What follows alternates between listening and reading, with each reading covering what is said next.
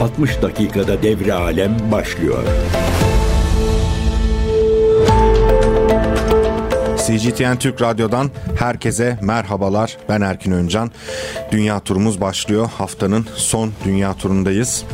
Yine e, gündemimiz dolu dolu. Bugün bir e, Doğu Avrupa, NATO e, ve bölgedeki çatışmalar ve tabii ki de Rusya-Ukrayna çatışmaları e, gündeminden başlayacağız. Şimdi e, Rusya-Ukrayna savaşının Batı e, medyasında daha çok görüyoruz bunu.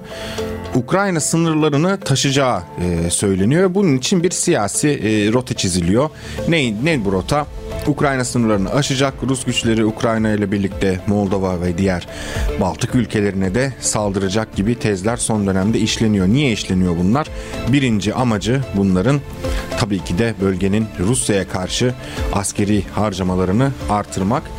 Peki bu soruyu gerçekten soralım. Yani çatışmalar Ukrayna sınırlarını gerçekten aşarsa ne olur? Ee, bununla ilgili ben CGTN Türk'ün internet sitesinde bir e, analiz kaleme almıştım. Merak edenler okuyabilir. Bundan e, biraz e, kısaca bahsetmek istiyorum. Biliyorsunuz NATO'nun soğuk savaş dönemi sonrası en büyük askeri tatbikatı sarsılmaz savunucu başladı. Gemiler hareket etti. Dün bahsetmiştik bu gelişmeden. Soğuk savaş dönemindeki en büyük tatbikat neydi? 125 bin askerin katılımıyla gerçekleşen Reforger olmuştu. Şimdi 90 bin küsur asker takılacak. Şimdi NATO bu tatbikatla amacının şu olduğunu ifade ediyor. Güçlerini Kuzey Amerika'dan Atlantik'in diğer yakasına taşıyacaklar ve Avrupa Atlantik bölgesini takviye yeteneğini göstermiş olacaklar. Kendi ifadeleri bu şekilde. Tabii ki de söz konusu tatbikat e, Rusya'nın Ukrayna'da başlattığı özel operasyonla e, devam eden bu uzun süreli rekabetten bağımsız ele alınamaz. Şimdi sahadaki mevcut durum çoğunlukla Rusya-Ukrayna üzerinden tarif ediliyor ama e, Kiev yönetimi ünlü başlamadan biten karşı taarruzu, asker sevkiyat e, eksikliği, ekonomik kriz gibi başlıklarla birbirine düşme arefesinde mevcut yöneticiler, e, sivil ve askeri liderlik zaten birbirlerine karşı açıklamalarına başladı. Ve Ukrayna yönetimi de batıdan gelecek, batıdan gelmesini istedikleri yardımların devamı için yoğun bir şekilde diplomatik çaba harcamaya devam ediyor. Aynı zamanda yine programımızda bahsetmiştik. İngiltere ile imzaladığı bir tarihi anlaşma vardı Ukrayna'nın ve NATO üzerinden Karadeniz'e cephenin genişletilmesine de uğraşılıyor bir yandan. Bu bağlamda e, İngiltere Ukrayna'ya gemi hibe etmişti. Bunların geçişine de Türkiye izin verilmemişti. Şimdi bütün bu senaryoda en çok öne çıkan ülke yani savaşın sınırlarının genişlemesi açısından düşüneceksek Moldova. Moldova'dan da sıkça bahsettik programımızda. Ve Moldova lideri Maya Sandu, batıcı bir lider 2024 sonbaharında seçimlerde yeniden aday olacağını açıklamıştı. Ve aynı zamanda Moldova'da Avrupa Birliği ile üyelik müzakerelerini başlattı son dönemde. Başka ne yaptı? Anayasasından tarafsızlığını kaldırdı. Rusya'yı birincil tehdit ilan etti ve üyesi bulunduğu bağımsız devletler topluluğuyla askıya aldığı anlaşmalara e, başladı ve çoktan aslında e, Avrupa Birliği rotasına girdi. Bu açıdan Moldova'yı düşündüğümüzde sınır komşularının çoğu gibi e, klasik bir Avrupa Birliği rotasında ilerleyen eski Sovyet ülkesi profili çiziyor. Ama Moldova'nın e, işi daha zor. Moldova'da daha karmaşık bir durum var. Nedir o karmaşık durum? Moldova'daki özel bölgeler Gagavuzya ve Transnistria Cumhuriyeti'nin olduğu e, bölgeler. Şimdi neden bu e, Moldova için bir sıkıntı? Çünkü bu iki özel bölgede Rusçu kabul ediliyor en genel tabiriyle. E, Moldova'nın Gagavuzya bölgesinde bizim soydaşlarımız yaşıyor. Gagavuz Türkleri, Ortodoks Türkler. E, bunlar zaten Sovyetler Birliği ile çok büyük e, tarihsel, Rus dünyasıyla da çok büyük tarihsel ve kültürel ilişkilere, bağlara sahip. Aynı zamanda e, Transnistria dediğimiz bölge zaten çoğunlukla Rusya nüfusun yaşadığı bir yer. Yani bölgede yaşananlar Rusya ile aslında aslında e, Donbas hikayesiyle çok büyük paralellikler içeriyor. Moldova Sovyetler Birliği dağılmasının ardından hala çözülmeyi bekleyen gerilimlere sahip Gagavuzya ve Transdinyester gibi ne oldu? Yalnızca geride bıraktığımız aylar içinde merkezi hükümet, batıcı hükümet Gagavuzya'nın özelliğinin kaldırılmasına yönelik adımlar attı. Başkanlık seçimlerini, Gagavuzya başkanlığı seçimleri olur, yerel yönetim seçimleri ve Gagavuzlar da bizim gibi başkan derler bunlara. E, başkanlık seçimleri kazanan adayın oy pusulalarına el koydu. Neden? Çünkü Yevgenia Gutsul son başkan Gagavuzya'nın kendisi Rusçu kabul edilen bir partinin üyesi. E, aynı zamanda ne yaptı? Ülke genelinde resmi olarak Moldovaca olan devlet dilini Rumence'ye çevirdi. Yani ve diğer dillere yönelik baskılarını artırdı. Aynı Ukrayna'da yaşandığı gibi. Aynı şekilde Gagavuz Türklerinin emeklilik para, paralarına bile bloke koydular ve e, az önce bahsettiğimiz Yevgenia Gutsul'u hükümete bile almadılar. Şimdi bu bir mesele zaten buradaki çelişkiler devam ediyor. Daha başka e, gelişmeler de yaşanmıştı. Örneğin Türk dünyasının e, liderlerinden Türk Türk Dünyası konferansı düzenleniyor. E, Moldova'ya almıyorlar. Son olarak Transdinyester'de de benzer problemlerin artarak devam ettiğini görüyoruz. Şimdi Transdinyester meselesi burada önemli. Nasıl kurulduğunu, Transdinyester'in neresi olduğunu kısaca bir hatırlayalım. E, haritada gözümüzün önüne getirirsek Moldova, Ukrayna sınır komşusu olan iki ülke. Ama Moldova'nın tam olarak Ukrayna sınırında bir çizgi gibi e, Transdinyester dediğimiz bölge yer alıyor. Kendi kendinin bağımsızlığını ilan etmiş e, bir bölge. Transdinyester'in kuruluşu aslında Sovyetler Birliği'ne e, dayanıyor. Şöyle yani bu arada bu Transnistria bölgesi sadece Güney Ossetya, Abhazya ve Karabağ Cumhuriyeti artık olmayan Karabağ Cumhuriyeti tarafından tanınıyor. Ee, aynı şekilde Donbas'taki savaşlara çok benzer ama çok daha önce 1992 yılında bir savaş yaşandı ve o savaşın ardından kuruldu. Neden bu kriz vardı? Dikkat ettiyseniz aslında daha önceki programlarda da söyledik. Bugün Amerika'nın veya Batı dünyasının varlık gösterdiği ve askeri çatışma riski bulunan her yerde Sovyetlerin yıkılmasıyla ilgili problemler var. Sovyetlerle ilgili değil. Dikkat edin Sovyetlerin yıkılmasıyla ilgili problemler var. Örneğin komünistlerin iktidara geldiği o süreçte e, bir iç savaş yaşanmıştı Sovyet devriminde ve bugünkü Moldova Cumhuriyeti dediğimiz bölge Romanya'nın bir parçası olmuştu. Ama Transnistria dediğimiz o aralık Sovyetler Birliği içerisinde kalmıştı. Yani Moldova önce Romanya'ya katıldı, daha sonra Sovyetler Birliği'nin bir parçası oldu. Ama 2. Dünya Savaşı'nda bir kez daha Romanya hükümetinin işgaline uğradı. Romanya o dönem Nazilerle işbirliği yapıyordu. Ve Naziler yenilince yeniden Sovyet Sosyalist Cumhuriyetler Birliği'ne katıldı. E, Transnistria ise Moldova'nın birliğe katılımının ardından Moldova içerisinde özerk cumhuriyetlerden biri haline geldi. Yani neydi? Önce Sovyetler Birliği sınırlarında kalıyor burası. Daha sonra e, Romanya'nın işgal edildiği bir bölge haline geliyor. E daha sonra Naziler yenilince yine bu sefer Moldova'da Sovyetler Birliği'ne katılıyor ve Transnistria de bu bölge içerisindeki bir özel yönetim alıyor. Şimdi Sovyetler Birliği dağılırken bütün bu e, çelişkiler, donmuş durumdaki problemler yeniden gün yüzüne çıktı. Nasıl çıktı? Milliyetçilik nedeniyle çıktı. Milliyetçi akımlar Sovyetler Birliği içerisinde e, aslında ideolojik olarak bambaşka ama biraz da Osmanlı Devleti'nin, Osmanlı İmparatorluğu'nun dağılma sürecine de benziyor. E, çünkü Sovyetler Birliği milliyetçi değil, sosyalist bir ülkeydi. İnsanların milliyetlerine kendi seçemedikleri o e, soy dedikleri kan e, bağına göre ayrılmadığı doğrudan toplum içerisinde bulundukları konuma göre e, varlık gösterdikleri bir sosyalist ülkeydi. E, şimdi orası dağılırken de milliyetçi akımlar ortaya çıktı. Bu milliyetçi akımların çoğunluğu zaten CIA başta olmak üzere e, Batı ülkeleri, Amerika ve Batı ülkeleri tarafından e, desteklenmişti.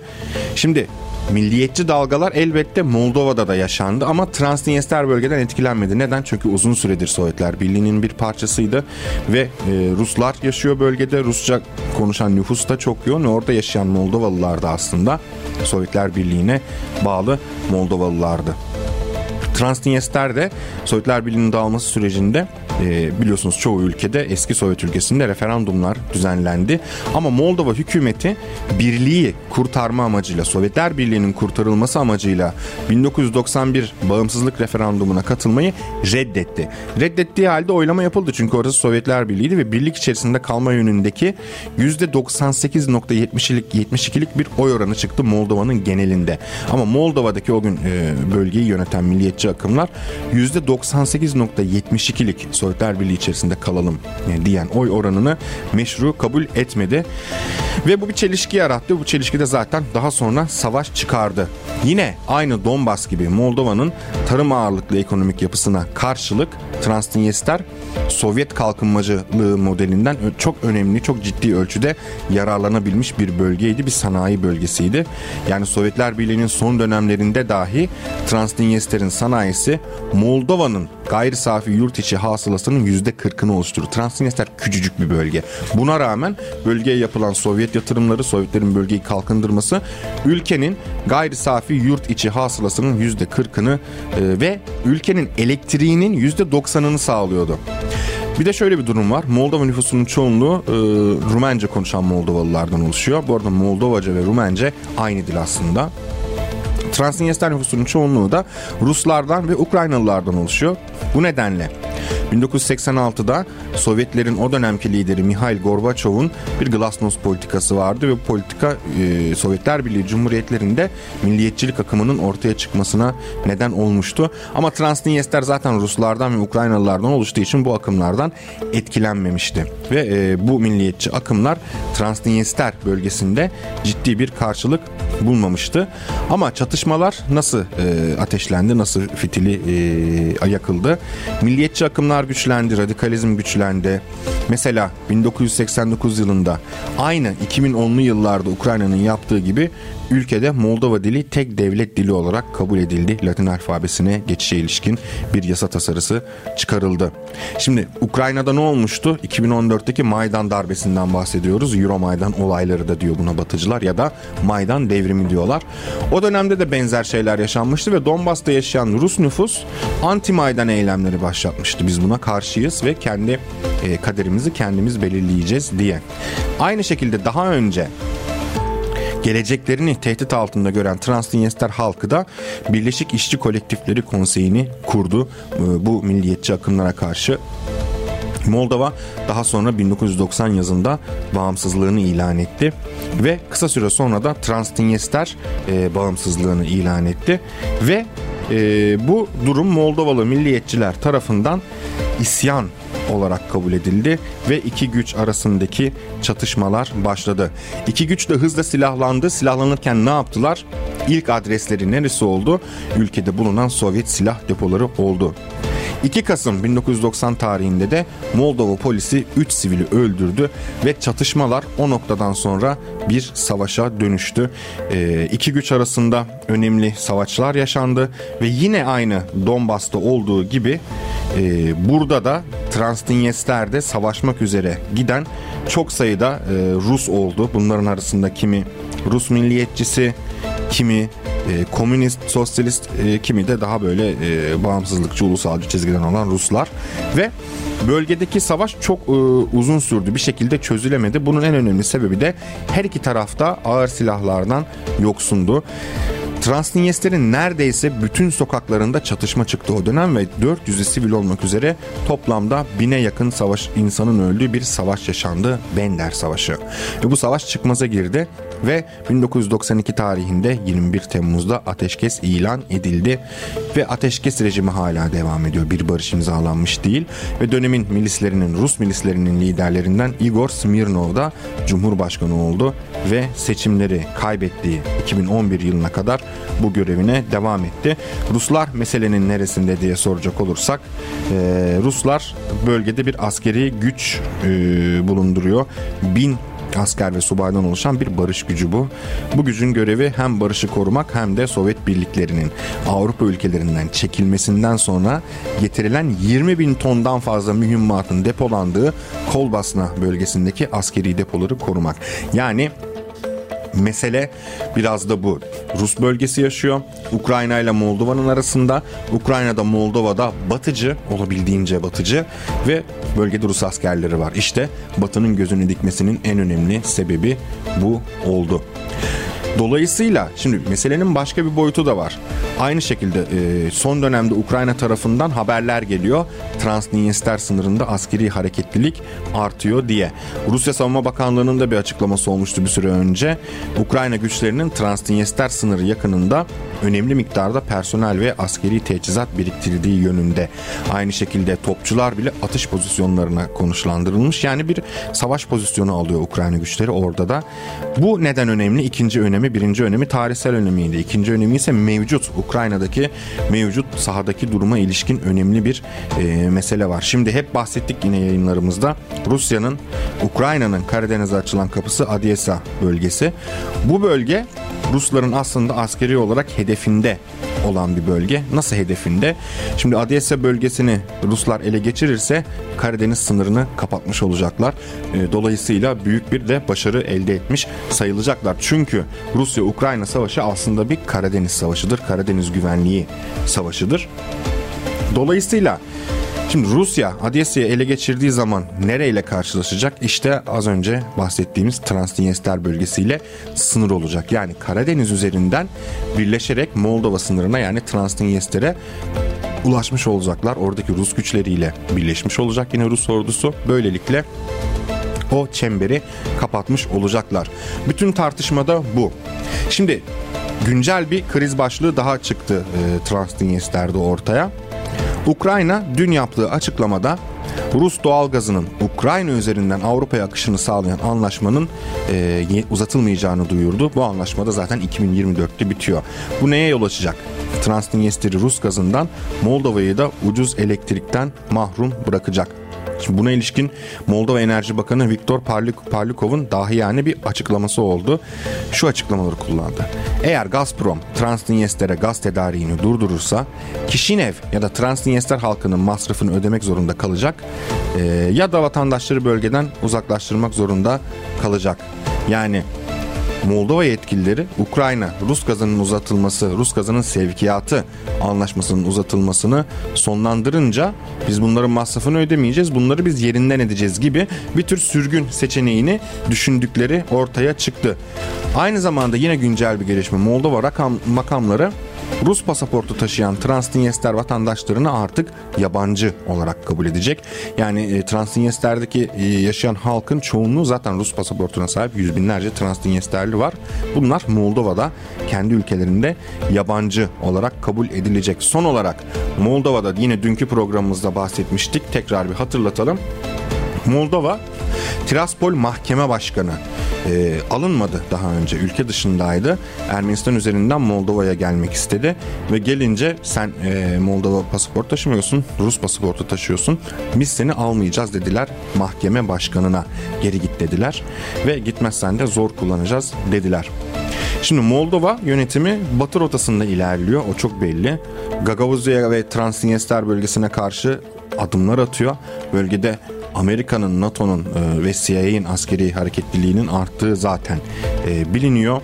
Bir yandan Ukrayna karşı saldırıyı yapamadı ama cepheyi büyütmeye ihtiyacı var. Çünkü silah yardımlarının gelmesi lazım. Şimdi bütün bu işaretler işte yine tansiyonun hali hazırda yükselmekte olduğu Transnistri gösteriyor ve bir yandan da NATO tatbikatı başladı. Şimdi ortalık iyice karışmış durumda aslında bölgede.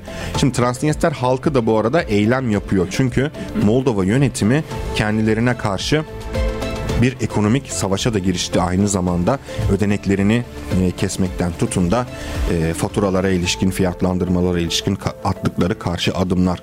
Buna ilişkin de Transnistria halkı e, 2006'da yine yoğun eylemler yaşanmıştı ve e, son dönemde de Moldova soygunu bırak e, başlığıyla yeni bir e, eylemlilik sürecini başlattı. Bu eylemler sürecinin e, büyümesi bekleniyor. Şimdi Moldova'da bunlar olurken Polonya ve Litvanya'da bir tatbikat ilan etti. Nerede yapacaklarını söylediler bu tatbikatı. Rusya'ya bağlı ama Rusya ile sınırı olmayan Kaliningrad bölgesinde. Şimdi Kaliningrad'la Belarus arasında bir Suvalki koridoru var. Sadece sınır hattı üzerinden ilerliyor. Buraya bu şekilde ulaşıyor Ruslar. Ve burada yapacağız dediler biz askeri tatbikatımızı. E, bunun yanında Letonya, Litvanya ve Estonya'da biz de Rusya sınırında savunma hattı inşa edeceğiz dediler. Şimdi bütün bunları arka arkaya koyduğumuzda e, NATO'nun tatbikatıyla birlikte düşündüğümüzde aslında bölgede savaş provalarının arttığı her zamankinden daha fazla hız kazandığını görebiliyoruz. Dolayısıyla başta söylediğimizi tekrar edelim. Bugün Ukrayna'daki savaş, NATO tatbikatları ve sınır ülkelerinin e, attığı askeri adımlar eğer Ukrayna dışına çıkacaksa buranın ilk adresi muhtemelen Transnistria olacak. Şimdiden bölge ısınmaya başladı diyelim ve e, dünya gündemimizi konuşmaya devam edelim.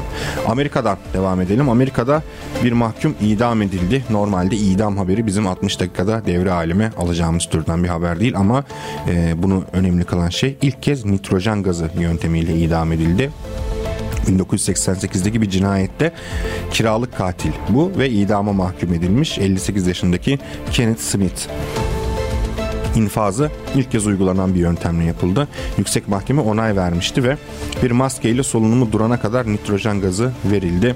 Yerel saatle 20-25 sularında öldüğü duyurulmuş e, Smith'in. Bununla ilgili olarak Alabama valisi Kay Ivey bir açıklama yapıyor. Daha önce iğneyle infaz edilmek istemediğini söylemiş. Bu yüzden bu yöntemi kullandık ve hukuki çerçevede yapıldı demiş. Bu arada e, Smith'i öldürememişlerdi. Daha önceki idamı başarılı olmamıştı. 2022'de zehirli iğne yöntemiyle idam etmeye çalışmışlardı.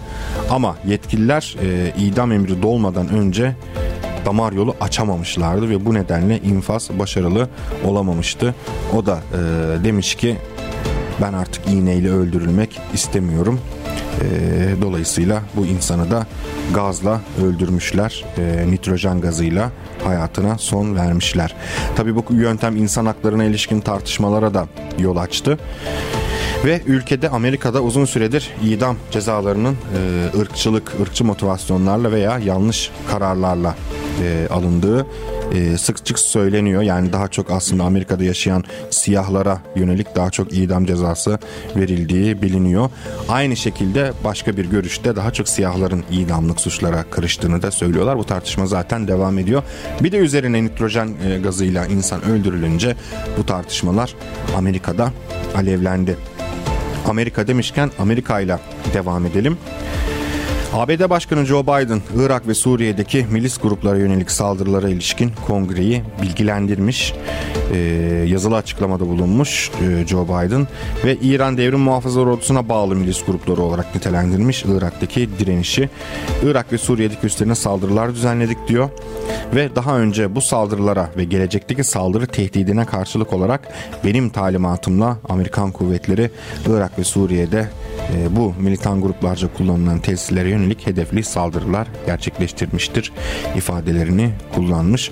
Biden aynı zamanda caydırma hedefiyle ve sivil kayıpları önleyecek şekilde bu saldırıları düzenlediklerini duyurmuş. Aynı şekilde Irak'a e, Irak'a iki defa savaş açıp sivil e, hedefleri biz gözetiyoruz e, gibi orada milyonlarca insanı öldürdükleri gibi. Ve bu saldırılara ilişkin 2001 tarihli askeri güç kullanma yetkisi uyarınca Irak'ta askeri operasyonlar yürüten personelimizi ve varlıklarımızı korumak ve savunmak amacıyla yönlendirdim demiş Amerikan Başkanı. Bu saldırıları aynı zamanda ulusal güvenlik ve dış politika çıkarlarını ilerletmek amacıyla yaptık diyor Joe Biden. Uluslararası hukuka bağlı kalarak meşru müdafaa hakkımızı kullandık diyor. Yine biz her programımızda ne yapıyoruz? Bu tür resmi açıklamaların Türkçe konuşsak bile bir daha Türkçelerini söylüyoruz. Yani diyor ki bizim bunu yapmaya gücümüz var. Uluslararası hukuk dediğimiz şey zaten bizim belirlediğimiz normlardan oluşuyor. Biz de o İran e, destekli, bu Suriye destekli, o bizim çıkarlarımıza zarar veriyor. Bu demokrasiyi tehdit ediyor diye e, saldırırız burada bizim güçlerimize saldıran örgütlere diyorlar. Bu arada Biden'ın CIA direktörü William Burns'i Hamas'la İsrail arasında ateşkes ve büyük çaplı esir anlaşması, e, esir takası anlaşması yapmaya göndereceği iddia edildi. Kim iddia etti bunu? Washington Post gazetesi. Yine konuya dair bilgisi olan ve adının açıklanmasını istemeyen yetkililere dayandırmışlar bu haberini. Burns, İsrail ve Mısırlı mevkidaşlarının yanı sıra Katar Başbakanı Şeyh Muhammed bin Abdurrahman El Sani ile görüşmelere katılmak üzere gelecek günlerde Avrupa'ya gidecek. Haberde ayrıca söz konusu görüşmelerde 7 Ekim 2023 yani Aksa Tufanı operasyonundan bu yana Gazze'deki çatışmalara en uzun süreli aranın verilmesi ve tüm esirlerin de serbest bırakılması konuşulacak. Bu aranın e, süresi bilinmiyor. Bazı haberlerde İsrail'in tüm esirlerin serbest bırakılması karşılığında 60 günlük ateşkes önerdiği de öne sürülüyor. Beyaz Saray yetkililerine soruldu bu haberler ve e, gazetecilerin e, Burns'un seyahati hakkındaki soruya yorum yapmaktan kaçındığı görüldü. Beyaz Saray Ulusal Güvenlik Konseyi Stratejik İletişim Koordinatörü John Kirby ise yeni bir rehin anlaşması yapmak için yürüttüğümüz tartışmalar ciddiyetle yürütülüyor demiş. Yani e, size cevap vermiyorum, oyalıyorum sizi demeye getiriyor. E, tartışmalar ciddiyetle yürütülüyor. Şunun anlamı budur zaten.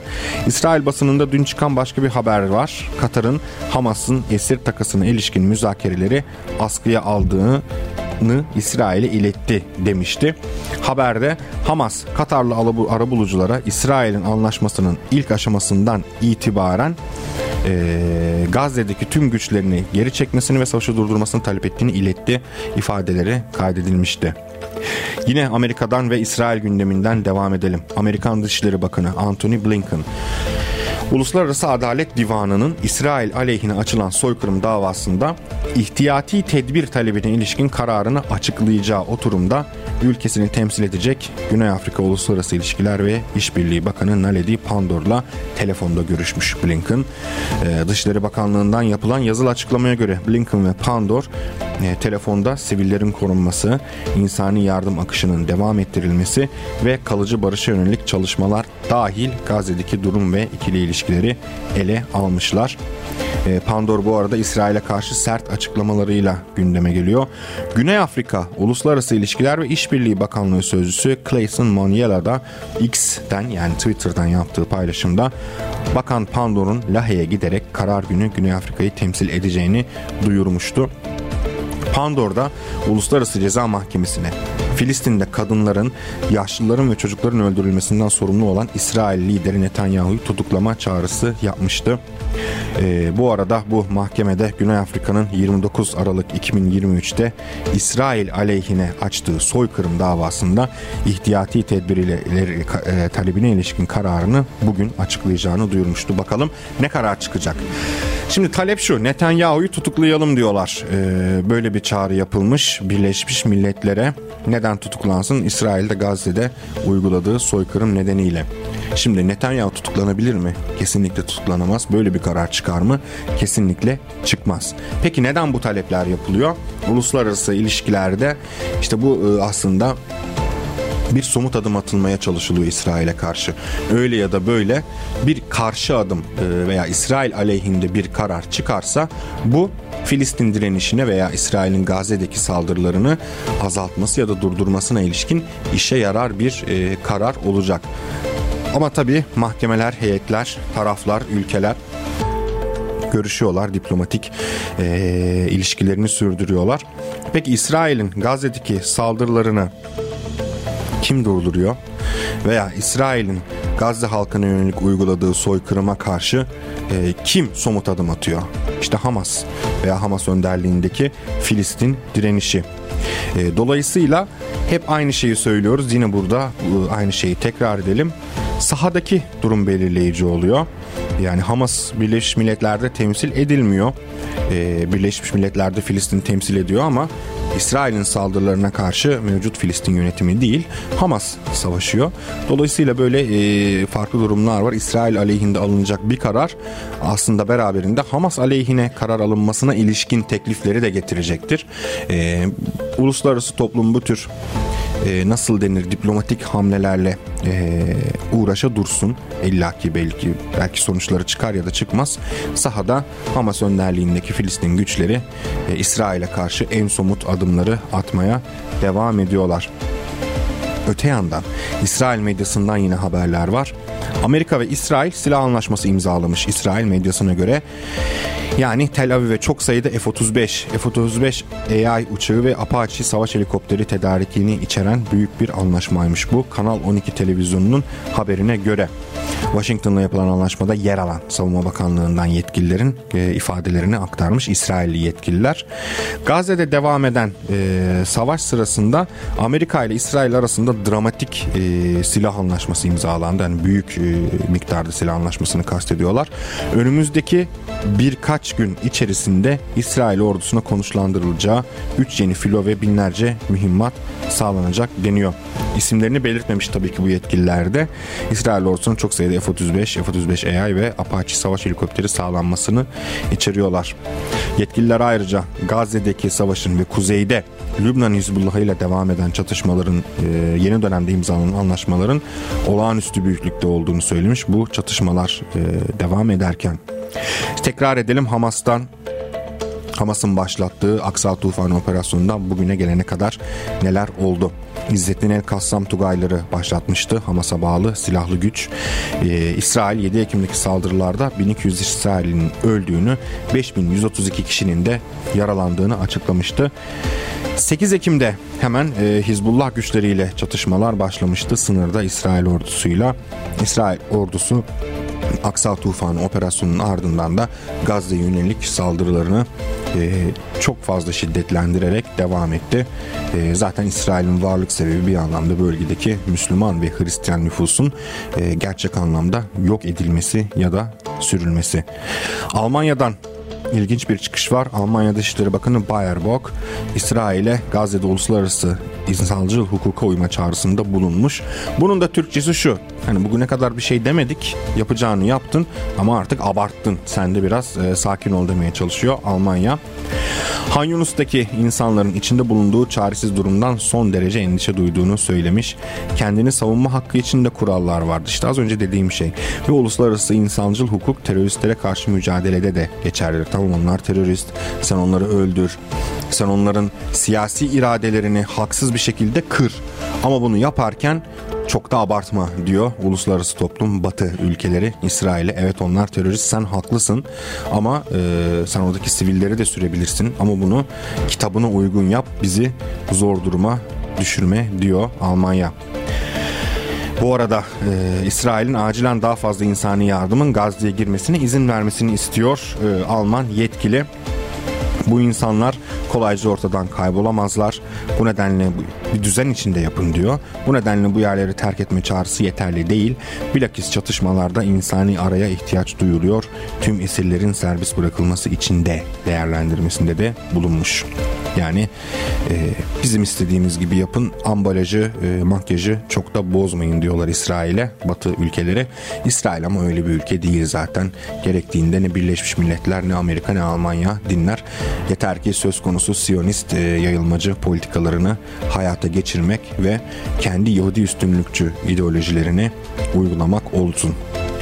Rusya gündeminden devam edelim. Önemli bir gündem var. Uluslararası Atom Enerji Enerjisi Ajansı Başkanı Rafael Mariano Grossi bir açıklama yapmış. Ukrayna'da hatırlarsın Zaporijye bölgesi çok tartışma konusuydu savaşın en şiddetli geçtiği günlerde. Çünkü orada bir nükleer santral var. Ve buradaki durum kırılgan diyor. Uluslararası Atom Enerjisi e, Ajansı Başkanı Grossi bu açıklamayı yapıyor. E, Grossi buradaki durum kırılgan diyor ama e, aynı ajans Rus güçleriyle yapılan, yapılan çalış çatışmalarda Ukrayna güçlerinin bölge yakınlarında ağır silahlar kullanmasını e, hiçbir şekilde bu kadar eleştirmemişti. Grossi Birleşmiş Milletler Güvenlik Konseyi toplantısında yaptığı konuşmasını neden yapıyor? Çünkü Moskova'nın kontrolünde Zaporijye bölgesi artık. Nükleer santral 6 reaktörünün 2022 ortalarından bu yana kapatıldığını hatırlatıyor Grossi. Ve Özellikle Zaporijya santralindeki emniyet ve güvenlik durumu son derece kırılgan diyor. Büyük bir nükleer kaza tehlikesi hala gerçek. Reaktörlerin kapalı olmasına rağmen santralin daha az personelle faaliyet yürüttüğünü söylemiş. Bunun da sürdürülebilir olmadığını ifade etmiş. Henüz bir nükleer kaza yaşanmasa da rehavetin trajediye sürüklenebileceğini e, dile getiriyor. Gerçekten ciddi bir durum var aslında. Ve bu riski en aza indirmek için elimizden her gelen her şeyi yapmalıyız diyor. Grossi, Birleşmiş Milletler Güvenlik Kurulu'ndaki konuşmasından önce de Genel Sekreter Antonio Guterres ile bir araya gelmişti ve Ukrayna'daki nükleer durumun yanı sıra Orta Doğu'da nükleer silahların yayılmasını önleme çabalarını görüşmüştü. İşleyen bir diplomasiye ihtiyacımız var diyor Grossi. Moskova ve Kiev'e ziyaret gerçekleştireceğini de duyurmuştu. Şimdi Sayın Grossi işleyen bir diplomasiye ihtiyaç olduğunu söylüyor ama Rus yetkililer Zaporijye bölgesini kontrol altına aldığından bu yana periyodik bir şekilde uluslararası uzmanları Zaporijye'ye davet ediyorlar. Diyorlar ki gelin burada bakın hem bizim aldığımız önlemleri inceleyin hem de Ukrayna güçlerinin Zaporijye'ye yaptığı atışları görün. Çünkü Ukrayna güçleri doğrudan Zaporijye'ye de atış yapıyorlar ve e, çok büyük bir risk e, var bölgede gerçekten nükleer güvenlik açısından. E, ama uluslararası toplum, uluslararası uzmanlar Rusya'ya karşı yaptırımlar uygulamakla meşgul olduğu için öyle bir şey doğru düzgün gerçekleşmedi. Bir iki küçük e, ziyaret dışında. Dolayısıyla yani bu tür açıklamalar tamam bir anlamı var. Bu tehlikeyi işaret etmesi bakımından önemli. Ama buradaki mesele çözülecekse sadece Ukrayna, sadece Amerika, sadece Batı değil doğrudan Rusya'nın da katılımıyla çözülecek diyelim. Ee, Rusya demişken NATO tatbikatının başlamasından bahsetmiştik. Ee, NATO e, tatbikatı başlıyor. Bizim ülkemizdeki NATO gündemi de İsveç'e verilen onaydı. İsveç Krallığı'nın katılımına ilişkin protokolde e, resmi gazetede yayınlanarak gerçekten e, hayata geçmiş oldu. Cumhurbaşkanı Recep Tayyip Erdoğan'ın imzasıyla. 5 Temmuz 2022'de Brüksel'de imzalanan ve 7492 sayılı kanunla onaylanması uygun bulunan Kuzey Atlantik Antlaşması'na İsveç Krallığı'nın katılımına ilişkin protokol. Yani İsveç bunu daha önce de söyledim aslında konu dışı ama Avrupa'da krallıkların olması sembolik de olsa gerçekten e, dünyamızın insanlığın ilerleme durumunu göstermesi açısından çok acıklı. Bütün ülkeyi sömürüyor bu krallık, kraliyet aileleri ama e, Avrupa'da da bunları e, övüyorlar. Bakın nasıl dans etti. Aa bakın yeni çocuğu olmuş. Bakın yüzünü halka gösterdi gibi gibi. Söz konusu kararda 9 sayılı Cumhurbaşkanlığı kararnamesinin ikinci ve üçüncü maddeleri gereğince verilmiş ve hayata geçti resmen. Ne yazık ki e, Türkiye'mizde bu kararı onaylayarak aslında bölgede savaş riskinin büyümesine e, katkı sunmuş oldu. E, açıkça söylemek gerekiyor.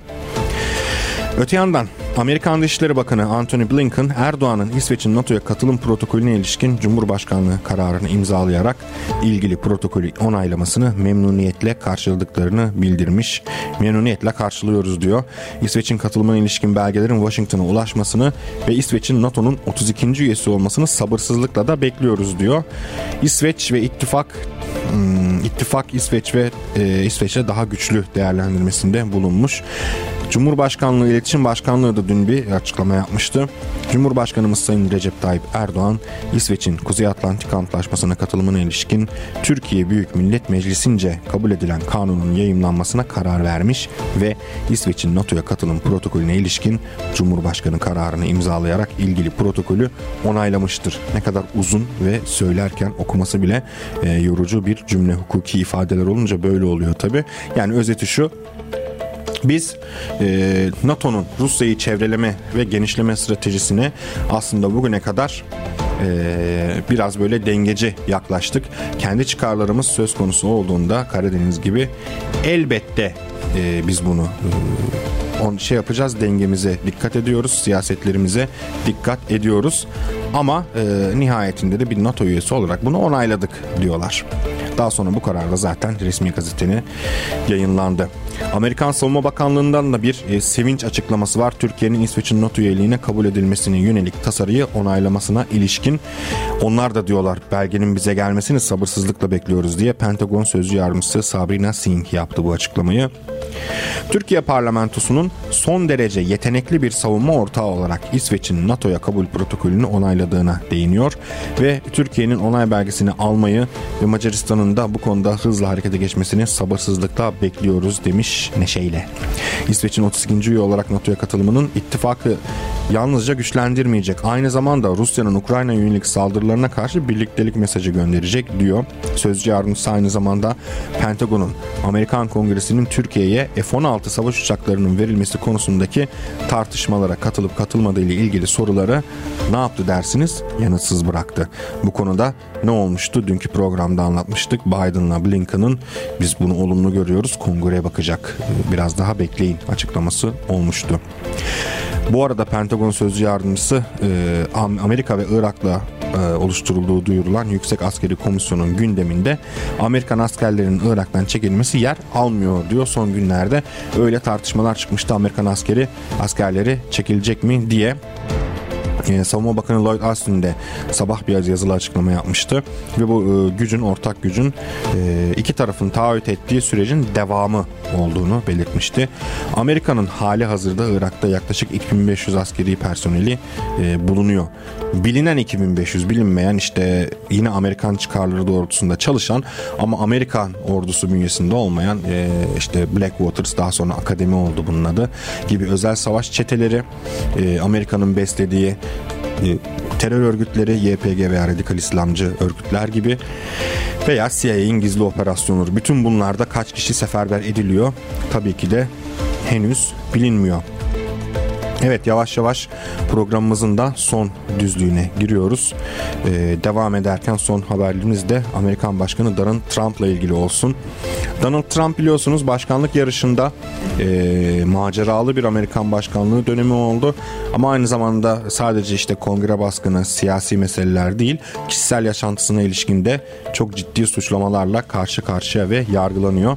Amerikan Başkanı Donald Trump New York'ta devam eden e, bir tecavüz davasında zarar tazminatı davası bu 3 dakikalık ifade verdi. Avukatıyla geldi mahkemeye ve tanık sandalyesine oturdu. E, avukatı Alina Hab'ın Trump'ı son şahit olarak tanık sandalyesine çağırması üzerine geldi ve tecavüz ettiği iddia edilen kadına ilişkin bu kadınla hiç karşılaşmadım bu kadını tanımıyorum e, şeklinde konuşmaya başlayınca yargıç Louis Kaplan tarafından uyarılmış mahkeme usulünü bozma diyerek ve siyasi içerik ve önceki yargılamada jürinin aldığı karara aykırı bir şekilde tez ve ithamlarda bulunmaması gerektiğini hatırlatmış. E, dolayısıyla e, Amerikan başkanının bir yandan başkanlık yarışı devam ederken bir yandan zaten bu tür e, davaları olduğunu e, uluslararası toplumda biliyor. Yakından takip ediliyor bunlar. Bakalım başkanlık sürecinde e, Donald Trump daha nelerle karşılaşacak. Şu anda iyi gidiyor gibi başkanlık açısından çünkü e, DeSantis'in çekilmesi büyük bir moral üstünlük kazandırdı Donald Trump'a. Öte yandan Amerika'da mevcut Biden yönetiminin e, bütün malı mülkü parayı pulu e, ülke dışına yatırması Ukrayna başta olmak üzere İsrail veya Orta Doğu gibi e, zaten Amerikan e, toplumu içerisinde özellikle Amerikan orta sınıfı e, içerisinde tepkiyle karşılanıyor. Donald Trump da zaten Amerika First diyerek bunu kastediyordu. Biz niye para harcıyoruz dünyanın e, çeşitli bölgelerinde? Önce Amerika, biz kendi limanlarımız bizim olsun, kendi ticaretimizde biz üstün konumda olalım gibi e, doğrudan tamamen e, orta sınıf beyaz e, Amerikalılara hitap eden, onları e, çeken bir açıklama, bir e, propagandayla iktidara gelmişti. E, yine aynı şey oluyor. Bakalım Trump'ın başkanlık macerası bu tür e, yargılamaları ile birlikte nasıl devam edecek? Evet dinlediğiniz için çok teşekkür ederim. Bir e, önemli güncelleme var. Bundan sonra 60 dakikada devre alem bugüne kadar saat 12 ve 1 sa- e, saatleri arasında yayınlandı. Pazartesi gününden itibaren yeni saatimiz 16-17 arası. Bundan sonra dünya turumuza 12-1 arasında değil öğleden sonra saat 16 ve 17 arasında çıkacağız. E, dinleyen e, değerli dinleyicilerimize şimdiden haber vermiş olalım. Herkese iyi hafta sonları diliyorum. Pazartesi günü saat 16'da yeni saatimizde görüşmek üzere. Hoşçakalın, kendinize iyi bakın. 60 dakikada devri alem sona erdi.